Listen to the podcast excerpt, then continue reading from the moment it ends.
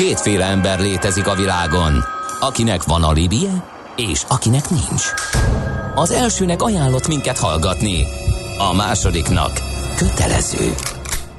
Te melyik vagy? Millás reggeli, a 90.9 Jazzy Rádió gazdasági mapetsója.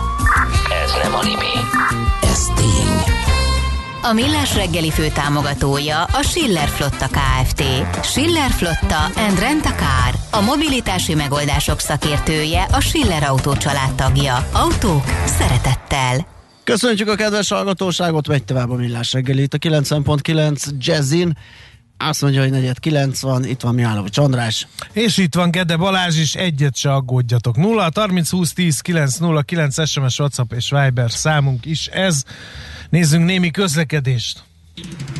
Budapest legfrissebb közlekedési hírei, itt a 90.9 jazz Először optimista pénteki üzenet, a Petőfi hídnál az alsó és a felső rakpart is üres. Mindenki hosszú hétvégét tart, tette fel a költői kérdést a hallgató. nekem is reggel egyébként olyan benyomásom volt, hogy ritkább a forgalom, mint ahogy Viszont van három balesetünk, sajnos a 17. kerületben a Pesti úton történt az egyik kifelé a Nyomdász utcánál, a 19. kerületben is van egy baleset a Vagbottyán utcában, a Lehel utcánál és a Szentendrei úton is baleset történt befelé a Flórián téri felüljárónál. Nos, kérem szépen akkor elkezdjük azt a beszélgetést, ami arról szól, hogy... Bank a fellegekben. Bank a fellegekben, igen, mert hogy, mert hogy a felhőbe készül áttenni nagyon sok szolgáltatását a Magyar Bank Holding, illetve, illetve egy érdekesség, amit olvastunk, ugye, hogy a három bank összeolvadása tulajdonképpen Lesz egy negyedik. negyedikkel is jár, de hogy ez egész pontosan mit jelent, az Pecsenyer Rolandal a Magyar Bank Holding digitalizációért és operációért felelős vezérigazgató helyettesével beszéljük át. Jó reggelt kívánunk! Jó reggelt, üdvözlök neked!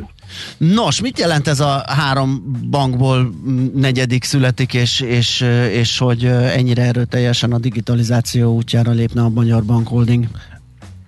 Ezt javítanak, hogy nem negyedik bankot építünk, ez nem úgy, mint jogi entitás negyedik bank, sőt, sokkal inkább arról van szó, hogy bankokat olvasztunk össze, és egy új bankot, egy nagy bankot építünk belőle technológiailag ez egy olyan kihívás, hogy a három tagbanknak az utolsó évtizedek alatt épült IT infrastruktúráját, azokat nem tudjuk el egyszerűen csak összemigrálni, hanem miközben ezeket az rendszereket összekötjük, és a, a bankoknak egy, mindegyik banknak külön-külön erősségét meg fogjuk összegyúrni egy nagy szuperbanká, tehát egy újabb informatikai... Hát erre céloztunk ezzel a negyedik Igen. bankkal, nem az entitással, hanem hogy a három bankból összegyúrva egy teljesen más valami jön létre.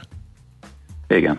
Hát a szolgáltási szempontból mindenképpen tartani fogjuk mindhárom banknak az erősségeit, és ezeket összeötvezve próbáljuk a, a legjobbat kihozni belőle, és a digitalizáció útjára lépve egy olyan új szolgáltáscsomagot is nyújtani majd az ügyfeleknek, ami ezért merőben eltér az eddigi banki szokásoktól.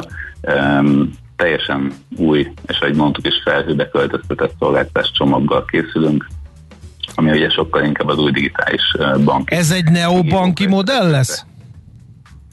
Hát mondhatjuk így is, de én azt gondolom, hogy nem egy bankot építünk. Tehát uh-huh. itt mhm. nekünk három um, tradicionális banknak a szolgáltatás csomagját kell úgy összeötvezni és digitalizálni, hogy, hogy a, a, azok a termékek és szolgáltatások, amik ma is ismertek a piacon tovább is elérhetőek legyenek. Emiatt ugye mi nem úgy építkezünk, mint a neobankok, hogy csak egy sima napi bankolási funkcionálással kezdünk, és elkezdünk lassan építkezni felfelé, hanem egyből hiteles termékekkel és hitelezéssel is foglalkozó három nagy intézménynek egy nagyon széles termékpalettájával és skálájával tudjuk kiszolgálni az ügyfeleket. Uh-huh. A, az új digitális szolgáltási csomaggal természetesen olyan új megoldásokat kezdünk az elején bevezetni, amik fel tudják tenni a versenyt egyébként a neobanki kihívókkal is, uh-huh. de ez egy, egy banki intézmény és egy licensz alatt működik, ezért minden egyben, egy házban, egy fiókban el, el lesz érhető, tehát hogy mindenképpen a, az ügyfelek nem vesztenek szolgáltatás minőséget, hanem plusz új digitális segédeket és új felhasználói élményt fogunk tudni nyújtani. Uh-huh. E, most akkor van három bank, ami összeolvad. Ezek eddig gyanítom teljesen más informatikai rendszer, teljesen más ügyviteli rendszer, ter- teljesen más termékpalettát vittek. Ezt az átalakulást úgy kell végrehajtani, hogy ezeket a, a, a rendszereket összeféssék, ez meg, meg, mennyire lehetetlen feladat? Vagy, vagy, vagy hogy néz ki ez a modell? Vagy ezt a három uh, rendszer marad érintetlenül, és lesz egy negyedik rendszer, amibe, amin keresztül el lehet érni ezt a másik Ami, hármat, mondjuk, hogy egyszerűbb legyen a fogyasztónak. Igen, mondjuk. vagy hogyha föláll a negyedik, és annyira fejletté válik, akkor egyszerűen csak át lehessen kapcsolni mondjuk a régebbi üzemmódról. Hogy kell ezt elképzelni? Igen, a komplexitás az hirtelen magas. Aha. Tehát a, a három bankrendszer, amit most ilyen könnyen azt mondjuk, hogy rendszer, ezeket írtó sok szatellitrendszerből összeálló, össze egeztet összekötött rendszer halmazokból állnak, mint három banknál. A rendszerek száma az, az majd nem, hogy most nem, hogy végtelen, de több százra rúg. Ilyen módon a, a ezeknek az összeolvasztása is egy hatalmas feladat lenne, éppen ezért olyan úton haladunk, hogy hogy nem arra próbáljuk a nagy pénzeket költeni a következő 5-8 éves periódusban, csak integrációkat végzünk és migrációkat végzünk ezek között a rendszerek közt, hanem sokkal inkább arra tesszük fel a, a voksunkat, hogy egy új nagy digitális olyan platformot építünk, ami egy idő után kiválthatja ezt a három régi nagy alkalmazást. Ez, ez, bocsánat, már kezdeti lépésektől, mert ugye maga az integráció és az összeolvadás is lépésekre van bontva, ugye most talán áprilisig befejeződik a az MK, a Budapest Bank MKB-ba olvasztás, és utána jön a takarékkal való i- integráció. Tehát ez már most a kezdetektől, tehát a Budapest Bank MKB fúziónál is így valósul meg? Nem. Nem tehát még. A, a, három, a három bankot, az közben, a három banki rendszer, az közben integráljuk. Aha. Ezeket a rendszereket össze fogjuk kötni, sőt, hát mondhatjuk úgy, hogy MNB elvárásnak megfelelően, hogy prudenciálisan jól tudjunk működni, Aha. és egyébként a pénzszámlák is kvázi egy bankként viselkedjenek, és ne két külön intézményként. És gondoljunk arra, hogy ha az MKV-ból átvezetünk a BVV pénzt, az ugye április harmadikától, amikor már újra kinyit a bank, belső átutalásnak kell, hogy jelentkezzen a rendszerekben. Uh-huh ez bár így távolra eléggé egyszerűnek hangzik, de a rendszerekben ez egy nagyon nagy átállást jelent de most is bűzerőkkel dolgozunk, és ezt a takarékban érkezésekor ugyanúgy meg kell tennünk. De itt ugye beszéltünk sok másról is, csak simán a, a pénzszámlától, tehát a befektetési szolgáltatások kezdve a treasuring, az árfolyam rögzítések, minden évnapnyitás, napzárás, rengeteg olyan feladat van, amit össze kell harmonizálni és volni a rendszerekben ez komolyabb átállásokkal jár, tehát nagy fejlesztés a mostani rendszereken is, de minden, mindeközben párhuzamosan építjük az infrastruktúrát, ahol majd a, a banknak a teljes állománya uh-huh. a következő három-öt éves időszak költözni fog tudni. Az hogy, hogy lesz megoldva, hogy ma már a bankolás nem is annyira uh, hogy még az interneten sem úgy működik, hogy beírom, hogy www.magyarbank.holding.hu hanem használok bizonyos applikációkat, ott fizetni akarok, azt a terméket ott egy kattintással meg akarom venni, ha nincs rá pénzem, akkor meg akarom gyorsan nézni, hogy milyen hitel lehetőségem van mondjuk a számlavezető bankomnál, tehát hogy nem, nem a banki felületeket használják, hanem applikációkat, megoldásokat használnak tőlünk nyugatra még inkább, mint itt, de itt is Magyarországon is terjednek ezek a megoldások. Igen, hát az az, az erről szól pontosan. Tehát, hogy addig ezt a megszokott modellt, amit, amit említett, az, hogy ugye a, a bankok abban indultak ki az utolsó évtizedben, hogy a banknak az alkalmazását töltjük le, és csak a banki alkalmazáson keresztül, vagy a fiúkon keresztül, akkor keresztül direkt a bankkal kommunikálunk. Sokkal jobban mondhatjuk azt, hogy a következő évtized az embedded bankingről fog szólni, tehát a beágyazott bankolásról, ahol mi, mint bank, apikon keresztül és különböző együttműködés szerzéseken keresztül a banki szolgáltatások, de termékcsomagunk ugye más szolgáltatóknak az apjain vagy felületein is elérhetőt tudjuk tenni. Uh-huh. Uh, menj... készülünk az új platformon, hogy a három banknak a, a létező applikációi, azok a régebbi szemléletbe lettek felépítve, ami egyenlőre marad is, tehát mindhárom banknak az applikáció. Most a rebranding fog következni, és majd jövünk az év második felébe egy olyan újabb megoldás, mert a, a közös új digitális irányt fogja képviselni. Uh-huh. Um, mennyire uh, van meg ehhez a szabályozási környezet? Ez, ez, ez most azért kérdezem, mert hogy ezt eddig is megcsinálhatták volna a bankok külön-külön is, de úgy tűnik, hogy a magyar bankszektor, és most nem őket ostorozom, de a nemzetközi ilyen digitalizációs felmérések alapján nem állunk nagyon jól. Tehát vannak jelei annak, hogy a magyar bankszektor elkezdett digitalizálódni, de hát a határban sincs. Illetve ez kérdés, másokhoz hogy ez, képest hogy ez a magyar bankszektor jellemzője, Igen. vagy inkább a hagyományos bank versus fintech vállalkozások, meg neobankok közötti különbség és, és élek a gyanúperrel, hogy lehet, hogy konzervatívak a jogszab, jogszabályaink, és, és, és emiatt van ez, hogy ilyen nehézkesen haladunk. A szabályok tehát konzervatív viselkedés nagy bankoknál, főleg a összetekről és hitelekről is szó van.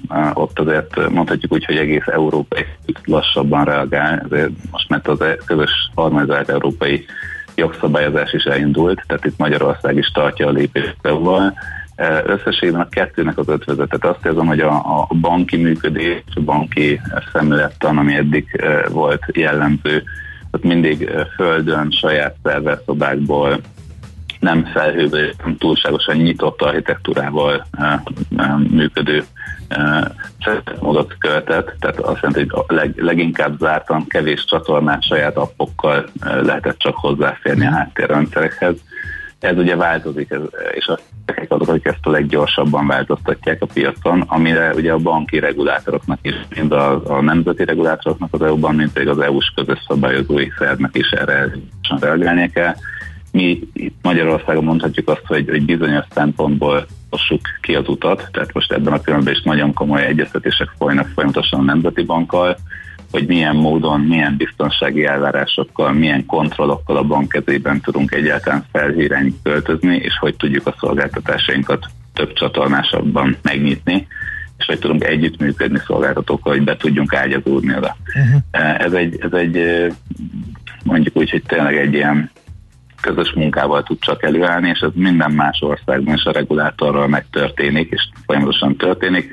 Ebben is vannak komolyabb összecsapások, problémák. Láttuk például az utolsó hónapokban, hogy németen 26-ot is például lájtották az onboardingot, nem vettek fel új ügyfeleket, mert nem feleltek meg bizonyos banki szabályoknak, de miért ugye egy fintek egy, egy kisebb regulációs környezetben, egy, egy alacsony elvárásokkal um, követelő regulációs rendszerből átlép teljes banki licenci működésbe, ott mindig ezekkel az akadályokkal uh-huh. ütköznek ők is, és ők is abba a cipőbe, nyomdokba lépnek, amit ugye több tíz éve hoztunk itt a saját banki működésünkkel, hogy, hogy a regulátor, ha azt mondjuk, hogy teljes banki licenc lehet hitelezni, és akkor, akkor teljesen mások az elvárások, mint egy finteknek egy bank light, vagy egy, egy sima e kibocsátó licenccel, hogy működnek.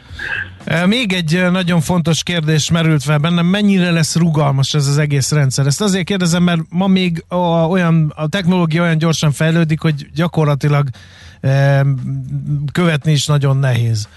E, ugye beszélnek most a, a metaverzumról, e, mint a jövő egyik lehetséges ügyintézési és üzleti környezetéről. Ha most kifejlesztünk egy rendszert, ami bármilyen korszerű is, mire elkészül, nem lesz elavult? A, a rendszer maga az, azt szerintem azt is azért különböző rétegeket kell, kell különböztetni, tehát azért a, a, a banki prudenciális megfelelésnek van egy olyan fajta formátum, ami azt mondjuk, hogy vannak korbanki rendszerek, ahol ténylegesen a könyvelést és a számlákat tartjuk, vannak ugye köztes integrációs rétegek, és vannak felületek, ami ugye inkább a frontendeket jelent, és hogy őket hogy szolgáljuk most ezeken a területeken az elavultság az legfőképpen a frontenden és a middle, tehát a köztes layeren szokott jelentkezni, hogy milyen gyorsan tudunk um, szolgáltatás uh, csomagokat ugye um, egyszerűen és szabályosított uh, apikon keresztül elérhetővé tenni. Úgyhogy itt egyébként az ember uh, modulárisan és, és jövőtávon jól átgondolva gondolkodik, könnyen meg lehet azt lépni, hogy, hogy nagyon kis elemeiben is cserélhetőek maradjanak a rendszerek, most tipikusan ilyen infrastruktúrát próbálom képíteni, hogy nem egy nagy, teljesen összeintegrált uh, modulit és, és nagy spagetti architektúrával összekötött sok-sok kis rendszernek a, a, a része, hanem sokkal inkább modulárisan, univerzálisan és kicserélhetően is működő részei lesznek, ami azt jelenti, hogy gyorsan tud reagálni. Ez egyébként egy szervezeti változásra is jár, tehát a fejlesztési metodikák, azok, azok a normál régi ilyen waterfallos, hosszan egy-két-három évre tervezünk release metodikáról váltanak nálunk is a holding belül most már a, abba az irányba, hogy, hogy agilisan fejlesztünk, ahogy ilyen egy-két heti sprintekkel gyorsan tudunk piacnak a változásért reagálni.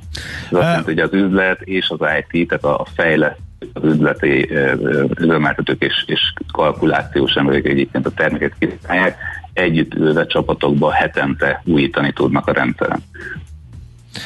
Mennyire van szakember ehhez? Igen, Nagyon szerteágazó tudás kell ehhez a designertől kezdve a UX szakértőn keresztül a megfelelő IT programozóig, aki nem árthatja mondjuk ért az eddigi jól működő neobanki modellekhez, de érti a magyar bankszakmát, tehát hogy van ennyiféle és ennyire jól képzett szakember ehhez a munkához?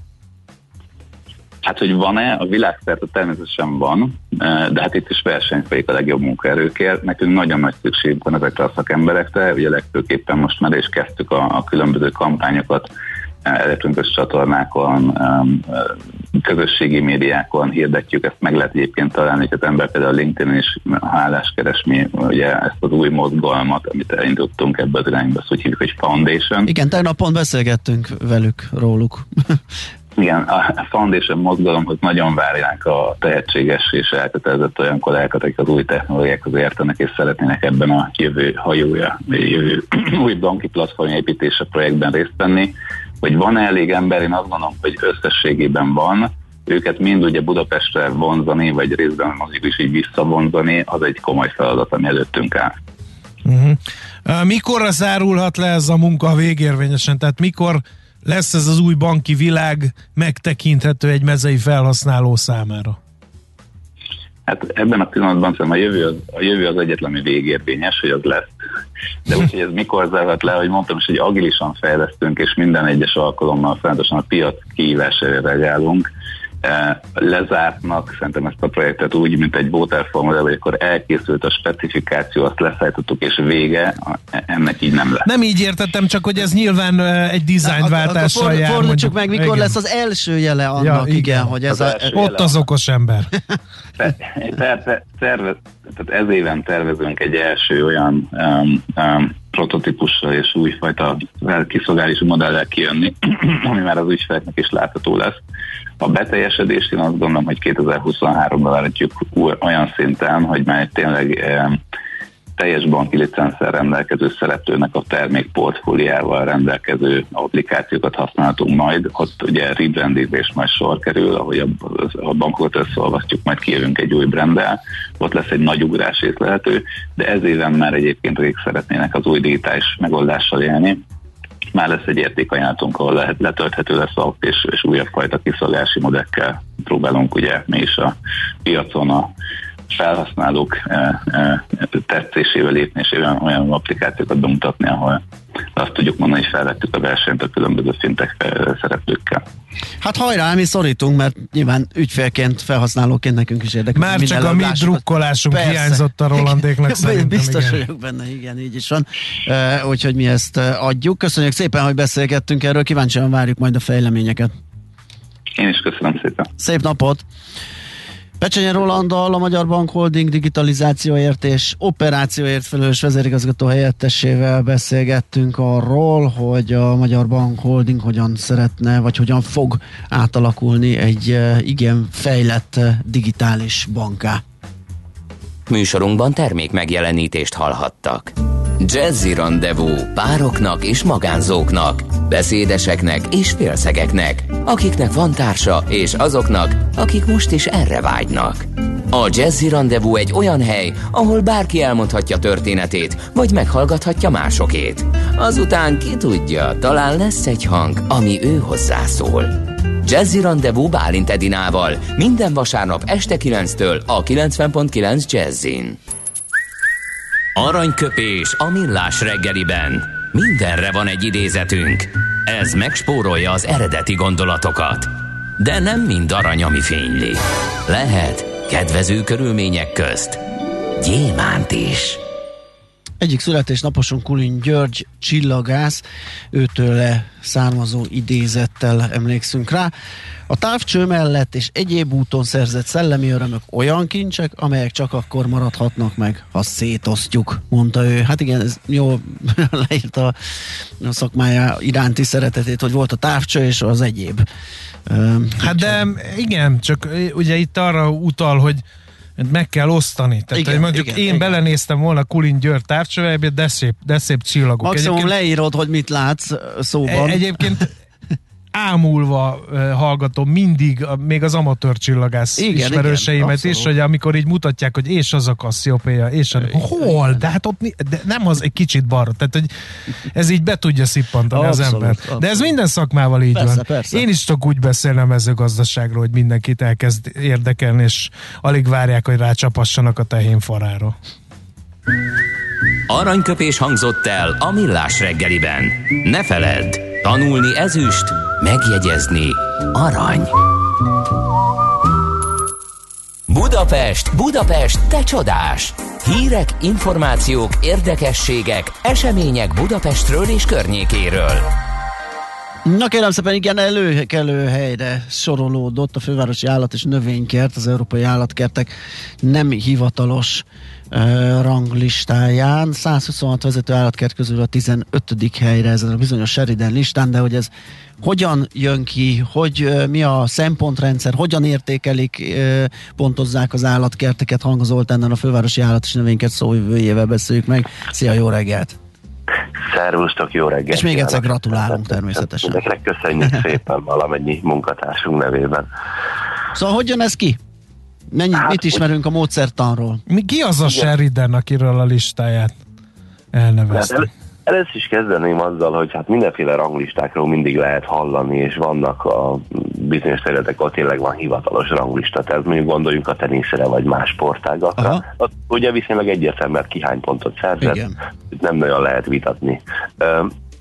Nyilván egy ilyen ranglistát mondjuk az állatkertek világában összehozni az eléggé nehéz, mert hát különböző szempontok szerint lehet értékelni, ezért is mondjuk azt, hogy hát hivatalos ranglista igazából nincsen, legfeljebb ilyen, ilyen akkreditációs kategóriák, és hát ebből a szempontból azért a mi állatkertünk az 1970-es évek óta a világ vezető állatkertjei közé tartozik, tehát a, a, az ilyen hivatalos fokozatok közül a legmagasabb, de hogy tényleg van-e ranglista, hát erre azt lehet mondani, hogy hogy az európai állatkertek körében van egy nem hivatalos ranglista, ez az a bizonyos Sheridan lista, ami ennek a szellemi atya Anthony Sheridan, ő tulajdonképpen egy üzletember, aki az elektronikai iparban volt sikeres, és aztán 2007-ben, amikor idős kora miatt visszavonult az üzlettől, akkor ő kitalálta, mert hogy mindig is nagyon érdekelték az állatkertek, az édesapja a londoni zoológiai társaságnak is támogatója volt, szóval kitalálta, hogy hát ő akkor fölkerekedik, és rendszeresen felkeresi Európa legfontosabb állatkertjét, hát ez azért száznál több állatkert,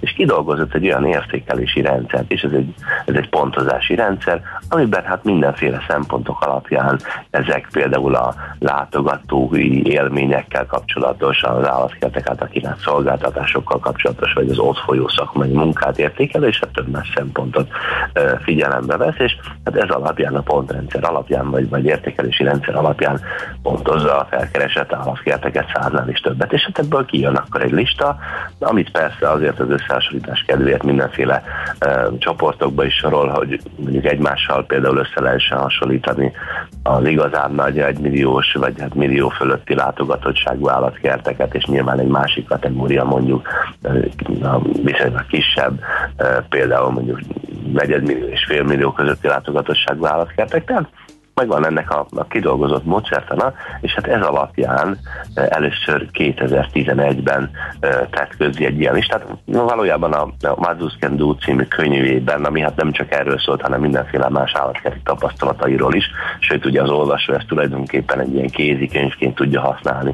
Általában az állatkertek világával kapcsolatban, és hát minden fontosabb, ugye száznál is több európai állatkertről ott vannak a leírások is kicsit ilyen úti könyvszerűen, és hát az egyik fejezet pedig ezt a e, pontozási rendszert, illetve ennek alapján az ő értékelését tartalmazza. És ugyanez egy nem hivatalos dolog, de azért olyan, hogy azóta is erre az európai állatkerti szakmában bizony odafigyelnek, és néhány évente megjelenik ennek a, a frissítése. A legfrissebb az éppen most az elmúlt hetekben látott. Ez nektek is segítség lehet, hogy megnézitek, hogy az előttetek lévő 14 miben jobb vajon, hol tudtok még fejleszteni, mi az, amire lehetőségetek, keretetek van, hogy tudtok Meg előre... egyáltalán Tehát, mennyire mert... képlékeny ez a lista? Igen. Hát vannak benne azért a változások, tehát ugye említettétek, hogy most éppen 126 állatkert szerepel a listán, ennyi látogatott meg Anthony Sheridan, és ennyit értékelt az említett szempontok alapján, és ebből 207 ponttal a 15. helyen szerepel a Budapesti Állatkerem. Na most ugye a legutóbbi, tehát az egyel korábbi verzióban azért hasonló volt a helyezésünk, de akkor történetesen történetesen a 17. helyen voltunk, 110 állatkert közül, mert abban az értékelésben ennyi szerepelt, úgyhogy tulajdonképpen még két helyet javítottunk is a, a, a helyezésen, de hát a, ezekben a, tehát a könyvében a, a Anthony Sheridan különböző ellenzéseket is közzétesz, hogy például milyen fejlődési trendjei vannak az európai állatkerteknek, milyen nagyobb fejlesztések folynak éppen szerte Európában különböző állatkertekben, vagy hogy hogyan alakul a például az állatkerti szakma különböző képviselőinek a, hát mondjuk úgy, hogy a sorsa arra gondolok, hogy mondjuk mondjuk 10 vagy 20 évvel ezelőtt milyennek látta az ideális állatkerti gondozót, és mondjuk most milyennek látja. Tehát ezek nagyon érdekes dolgok, és hát nyilván hogy nem az Anthony Sheridan könyvéből hallunk mi erre először, hiszen nap mint nap. Nyilván van szakmai párbeszéd is. Így van, Egyébként ezt hogy kell elképzelni? Ez az úriember végig látogatja az összes állatkertet, és akkor ti meg tudjátok, hogy úristen, jön a Sheridan, Igen. söpörjétek össze, vigyátok ki, takarjátok le. Tehát olyan, mint egy ilyen Michelin csillagos ítésznek az érkezése, nagy izgalom, meg minden? I- igen, ez egy jó pofa dolog, mert ugye ugye az én nagyapám revizor volt, és hát ő is sok ilyen történetet mesélt, hogy, hogy ha, ahol megjelenti a malamiparban, Csongrád és Báskiskomba tevékenykedett, ott az érezhető volt, hogy ott előtte mindent igyekeztek rendbe tenni. Azért ez nem, nem egy ilyen fejveses kapkodásként kell ezt ilyenkor elképzelni. Egyrészt azért nem, mert ö, ö, ugye két dolgon alapszik ez a dolog az Anthony Sheridan az érintett állatkerteknek azért rendszeresen elküld egy kérdőívet is, amit mi meg szoktuk válaszolni, és valóban rendszeresen meg is látogatja az illető kerteket. Hát itt általában azért szoros személyes emberi kapcsolatok is vannak, tehát, tehát jó ismerősünk, több munkatársunkkal rendszeresen együtt dolgozik, de hát szerte a világ, vagy Európában a többi állatkertből is ugyanez a helyzet. Egyébként tavaly szeptember végén járt nálunk legutóbb, és és hát igazából, mivel jól ismeri ezeket az állatkerteket, meg a, az állatkertben dolgozó kulcsfontosságú embereket is, tehát itt nem jöhetne szóba az, hogy na hát akkor mondjuk valamilyen állatkert valamilyen, és ehhez képest hát próbálná jobbnak mutatni magát a, a Anthony Sheridan érkezése előtti egy-két nappal elvégzett, nem tudom milyen rohamunka árán, vagy ilyen kicsit ilyen pacsonkin jelleggel, mert hát ahhoz azért, ahhoz azért ő elég gyakran jön, meg túl jól ismeri, meg hát nincs is ilyen törekvés szerintem egyik állatkertben sem, tehát nyilván nem ezen múlik azért egy állatkertnek a boldogulás, hogy most a Anthony Sheridan listán pontosan hol uh, uh, helyezkedik el, de azért ez mindig egy érdekes dolog, és a,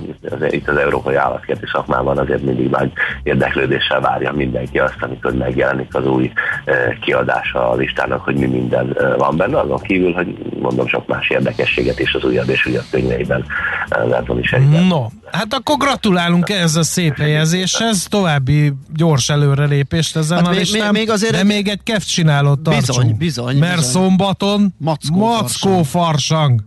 De ugye nem bicikliző barna medvék lesznek. Nem, nem Jó. semmi ilyesmi. Szombaton és vasárnap, tehát most hétvégén várjuk a Mackó farsanggal a látogatókat. Hát ugye rengeteg programunk lesz, aminek a nagy részét azért nyilván a kisgyerekes családokra optimalizáltuk, de hát nem csak rájuk.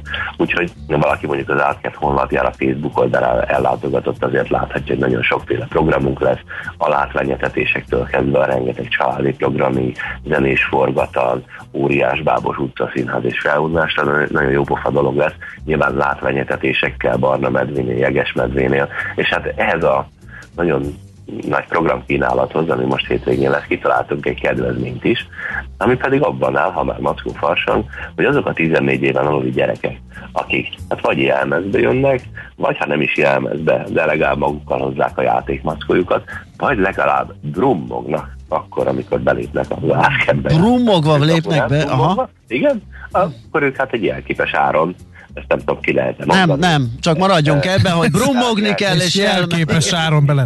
Mi van azokkal a felnőttekkel, akiknek Maci a becenevük? Azoknak nem jár valami kedvezmény? Ezt, ez, ez egyébként, hogy tud, ugye a Maci becenevű kérdezi, tehát ez egy... Igen, igen, igen. Igen, igen. Hát a kedvezmény erre azért nem terjed ki, de de azt el kell mondjam, mivel hogy ennek a maszkófarsangnak már van hagyománya, akár csak ennek a kedvezménynek, hogy azért nagyon gyakran azt tapasztaljuk, hogy olyanok is, hát mondjuk valamilyen jelmezt fölvesznek, vagy legalább olyan kiegészítőt, ami kicsit farsangi irányba elviszi a megjelenésüket, akik, akik mondjuk nem érintettek feltétlenül a kedvezménybe. Arra gondolok, hogy mondjuk egy egész család akkor uh, valamilyen uh, jelmezbe jön, vagy, vagy például fiatalok, tizenévesek, tinédzserek, a buli kedvén szintén valamilyen, akár csak egy ilyen macifüles hajráfot föltesznek a fejükre, vagy valami mm-hmm. hasonló. Úgyhogy, úgyhogy, úgyhogy hát ez egy ilyen nagyon jó pofa. Nagyon jó. Buli szokott lenni, és hát erre invitálok most mindenkit erre a hétvégére, tehát most szombaton és vasárnap. Zoli, kérlek, hogyha Mihálovics Maci kollégámat egy ilyen maci hajráfa, brummogva látjátok a kasszánál, kérlek, engedjétek be kedvezménnyel, én kikompenzálom a maradék, fennmaradó részt, csak hadd legyen meg ez az élmény. Én a világ végére elmegyek egy jó poénért, Balácskám. Zoli, köszönjük, köszönjük szépen. szépen. És sok köszönjük sikert a farsangi mulatsághoz. Köszi még egyszer, szia, szervusz. Szia. Sziasztok, minden jót kívánok mindenkinek. Nos, Hanga Zoltánnal beszélgettünk az állatkerti, hát egyrészt erről a szép helyezésről ezen a rangsoron, a másik pedig ez a hétvégi mulatság, ez a mackó farsang, amiről említést tett nekünk. Hanga Zoltán a fővárosi állat és növénykert szójövője. Nekünk a Gellért hegy a Himalája. A millás reggeli fővárossal és környékével foglalkozó robata hangzott el. A mozgás jó, a mozgás egészséges, a mozgás motivál, serkenti a gondolkodást és fiatalít. Aki mozog, az boldog ember és kevésbé stresszes. Pályán, ösvényen, vízben, nyeregben, egyedül vagy csoportosan, labdával vagy anélkül, mindegy. A lényeg, hogy mozog. Épp testben. Azért is lenne jó, kérem tisztelettel, mert uh, kicsit ránk jött egy-két kiló. Dagadtak vagyunk és kész, nem csak mi, hanem Egyébként... mindenki. Igen, az is, aki most felvonta a szemöldökét. Mert ezt... van ilyen, hogy karantén, sú, túlsúly, és ezzel nem lehet viccelni. Én ezt kikérem magamnak, mert Én a kutatás is. szerint a sokkolónak minősíti a kutatás, hogy a férfiak átlagos testsúlya idén januárban 89,7 kg, ez dekára annyi, amennyi én vagyok. És én nem vagyok sokkoló. Na ezt figyelj, a férfiak átlagos testsúlya idén januárban 89,7 kg volt, 1,4 kilóval több, mint fél évvel korábban. Hát én akkor a súlyra születtem. Várjál, és az és ez, ne viccelj. És az 1,4 úgy jött, hogy a karantén időszak alatt már felszettek hármat a férfiak. Ja, hogy előtte 80... Ezek szerint 85, 90 helyett. 3. Igen. 85, ja. 3, arra rájött 3, az 88. Plusz még 3, erre egy. És plusz erre egy. A csajok 4. jobban állnak, 72,1 72,7 kg-ra 71 és félre csökkent az átlagos testük egy felmérés szerint, egy reprezentatív. A Fixo.hu csinált egy ilyen felmérést, én nem ismerem őket, és De a csajok benne, többet hogy... híztak a karantén alatt, uh-huh. mert ott a 3,6 kiló volt az átlag, ami a karantén ideje alatt rárakódott a hölgyekre, a csávókáimra meg csak 3 kiló. Csávókáim, a spanok. Egyébként egy kicsit. A 64% a teljes felnőtt lakosságnak súlyosan elhízott... Ne, nem súlyosan elhízott. Túl súlyos, az is benne az nem ugyan, az egyébként az én nem. vagyok az erő. Egyébként most nézd rám. Én kaptam egy papírt, hogy erősen túlsúlyos vagyok. Akkor én mi vagyok? Jabba? Hát azt nem tudom, szerintem az ki se férne a rubrikába, amit te kapnál. Na várjál. Nem, engem nem fogadnak. Mondják, hogy mert tudod, úgy, úgy lehet jó statisztikát, hogy a nagyon alját, meg a nagyon tetejét Persze, levágod. Igen, a medián engem... mérés. Vagy igen. nem a medián mérés, az más, az a mit tudom én melyik, igen. Hát ez most egy emblematikus rovat. De tényleg, tehát ennyi zöldséget összehordani, amit mi itt most összehordtunk, na mindegy. Nem, hát ez ne vicces, Egyébként tudomány. komoly téma. A férfiak körében 2,5 százalékkal nőtt az elhízottak és a túlsúlyosok aránya. 28 százalékról 36-ra emelkedett az elhízottak aránya, a túlsúlyosoké 39 34 százalékra csökkent, a normál testalkatok aránya kismértékben csökkent, a soványok aránya nem változott. A nők körében 1,3% ponttal nőtt az elhízottak és a túlsúlyosok aránya. Az elhízottak aránya némileg csökkent, a túlsúlyosaké nőtt, az átlagos és sovány testalkatúaké pedig nem változott. A fiatalokra figyeljünk oda, ott a legjelentősebb a súlygyarapodás. A fiatal 18-39 éves nők körében jóval kevésbé, 16,6-ról 18,3%-ra nőtt az elhízottak aránya, a túlsúlyosaké 21-ről 28%-ra emelkedett. A fiatal férfiak esetében 13-ról 28-ra nőtt az elhízás aránya az elmúlt fél évben. Ez olyan mértékű súlynövekedés, hogy a fiatal férfiak átlagos testtömegindexe 25-ről 27-re emelkedett, ami azt jelenti, hogy a fiatal férfiak túlsúlyosabb. E, nincs mese. Állítólag, és hát a karantén. Itt van, itt van Ibolya, igen. Igen, kérdezem, hogy mindez a karantén alatt. Mindez a karantén Igen. alatt, ami hát ez okozhatta, viszont épp az ellenkezőt okozta az időseknél, ott a, le, lehet, hogy a megbetegedésekre lehet visszavezetni azt, hogy ők náluk meg viszont csökkent, csökkent. A, ez a túlsúly. Ha, hallottam, mint a túlsúlyt, gondoltam bejövök. A, abszolút, de te, aki... Mit tapasztaltatok? Te a fele vagy az átlagnak, azt tapasztaltuk, nem? de én is híztam. Nem, hova? Jó, hát picit, de híztam, tehát a saját normál testsúlyomhoz képest. De mi? Szerintem, szerintem Mama főztje? Az a saját főztem. Hát azt Nem, mondom. hát keveset mozogtam. Bár egyébként pont ebben az időszakban mi elkezdtünk kirándulni, amire nem volt idő, lehetőség, bármi kifogás, Ugye? elkezdtünk kirándulgatni. Ettől függetlenül én azt tapasztaltam, hogy, hogy tényleg mindenki így kicsit megemberesedett. Igen, én, én, én annyit tudtam elérni, hogy én így maradtam, tehát valójában ezt a 89... Ez óriási eredmény az is statisztikák Nem csak abban évről évre mindig, mint egy ilyen jól trendelő blue chip a tőzsdén, mindig egyre magasabb volt a csúcs, aztán visszajött egy picit, megint magasabbra hágott a csúcs, megint vissza, de már nem annyira, mint ez. És ez így ment, de most szerencsére nem volt új csúcs. Én már ennek is örülök, és hogyha azt kihúzom tavaszig, amikor egy picit többet mozgok, akkor még akkor ebből lehet lesz. is valami akár fél, egy kiló fogyás de is. Amúgy, amúgy azt mondják, hogy a nőknek a koruk előre haladtával illik egy picit mindig hízni, mert hogy akkor szebbek maradunk, hogy igen. a ráncok nem látszanak. Biztos, biztos hogy benne, igen. Igen. Ne jöjjünk azzal, mert magának a rovatnak a létjogosultságát kérdőjelezzük meg azokkal az üzenetekkel, hogy 100 kiló a férfi karácsonyfadísz, meg ilyen. Tudom, én is szoktam ezt mondani, de ebben a rovatban nem mondanám, mert itt az a lényeg, hogy ne legyünk se túlsúlyosak, se akkor, Nagyon egyszer, egy laza mozdulattal kilépünk a rovatból. Épp testben. A millás reggeli mozgáskultúra rovata hangzott el. Ne feledd, aki mozog, az boldog ember. Na, mondhatod Andriskám.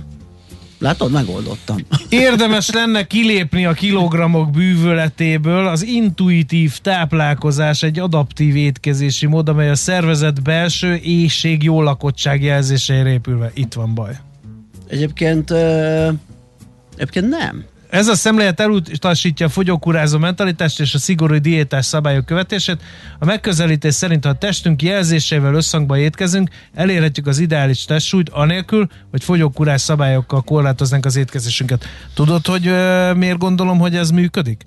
Mert uh, amikor szabadságon vagyok, én pont így élek. Tehát nem nézem, hogy harangoznak, amikor éhes vagyok, eszem, amit megkívánok azt, és ilyenkor legnagyobb megrökönyödésemre szoktam fogyni is. De én azt gondolom, hogy ehhez kellő mennyiségű mozgás is kell, és lehet, ja, hogy hát szabadságod persze. alatt ugye többet mozogsz, tehát az egy pont egy olyan ideális periódus, hogy több mozgás, és valóban annyi étkezés, amennyit kíván a szervezet, akkor az így teljesen És itt van én emberem, egyem a szívedet, mentővet dobott nekem, amúgy az izom nehezebb, mint a haj, mint a háj. A hajnál is a biztosan, is jelent... csak ugye nem írt ékezeteket, én meg szolgalelkem fel. Igen. Um, egyébként szerintem most nem azért, hogy mentegetőzek nálam is, nálam se stimmel valami, tehát ez az erős, tehát én már akkor is kikerekedett a szemem az erős túlsúly. Én értem, hogy számítások szerint nem ennyi kilónak kéne lennem, hanem azt hiszem pont tízzel kevesebbnek de aki rám néz, eddig mindenki kiröhögte a bizonyítványomat az erős túlsúlyról, tehát azért lehet ebben valami. Nos! Akkor a... aggódjak, mert engem sose röhögött ki senki. Ne, azért az ember, igen, ott elgondolkodik. nálad. A te eseted az egy más, másik eset. Ebben az, az többet futottam, majdnem csúnyábbat mondtam. Igen. Nálad a Ultra Balatonon, az, meg az összes többinél, aztán most mégis meg, túlsúlyos az, vagyok. Hát hogy néz neki egy medve bázsal? Ne viccelj már. Nagy, rá, nagy lenne rá bundája, és így Az, az kétségtelen meglepő is, és tiszteletre méltó is volt, ezt ad mondjam el. Még van a tarsolyba, ne, majd csak kamillázzál, van a tarsolyba, onnan, ahonnan ez jött, még meglepetés. Lesz Ultra Balaton még, lesz majd szám, figyeljünk oda. Jó, na, viszont figyeljünk a hírekre is, Tariból ja, a legfrissebben, utána mi visszajövünk, és mit csinálunk? Felhívjuk Ács Gábort. Nagyon hiányzott. Na, és nem bírjuk nélkül, ezért felhívjuk telefonon. Műsorunkban termék megjelenítést hallhattak.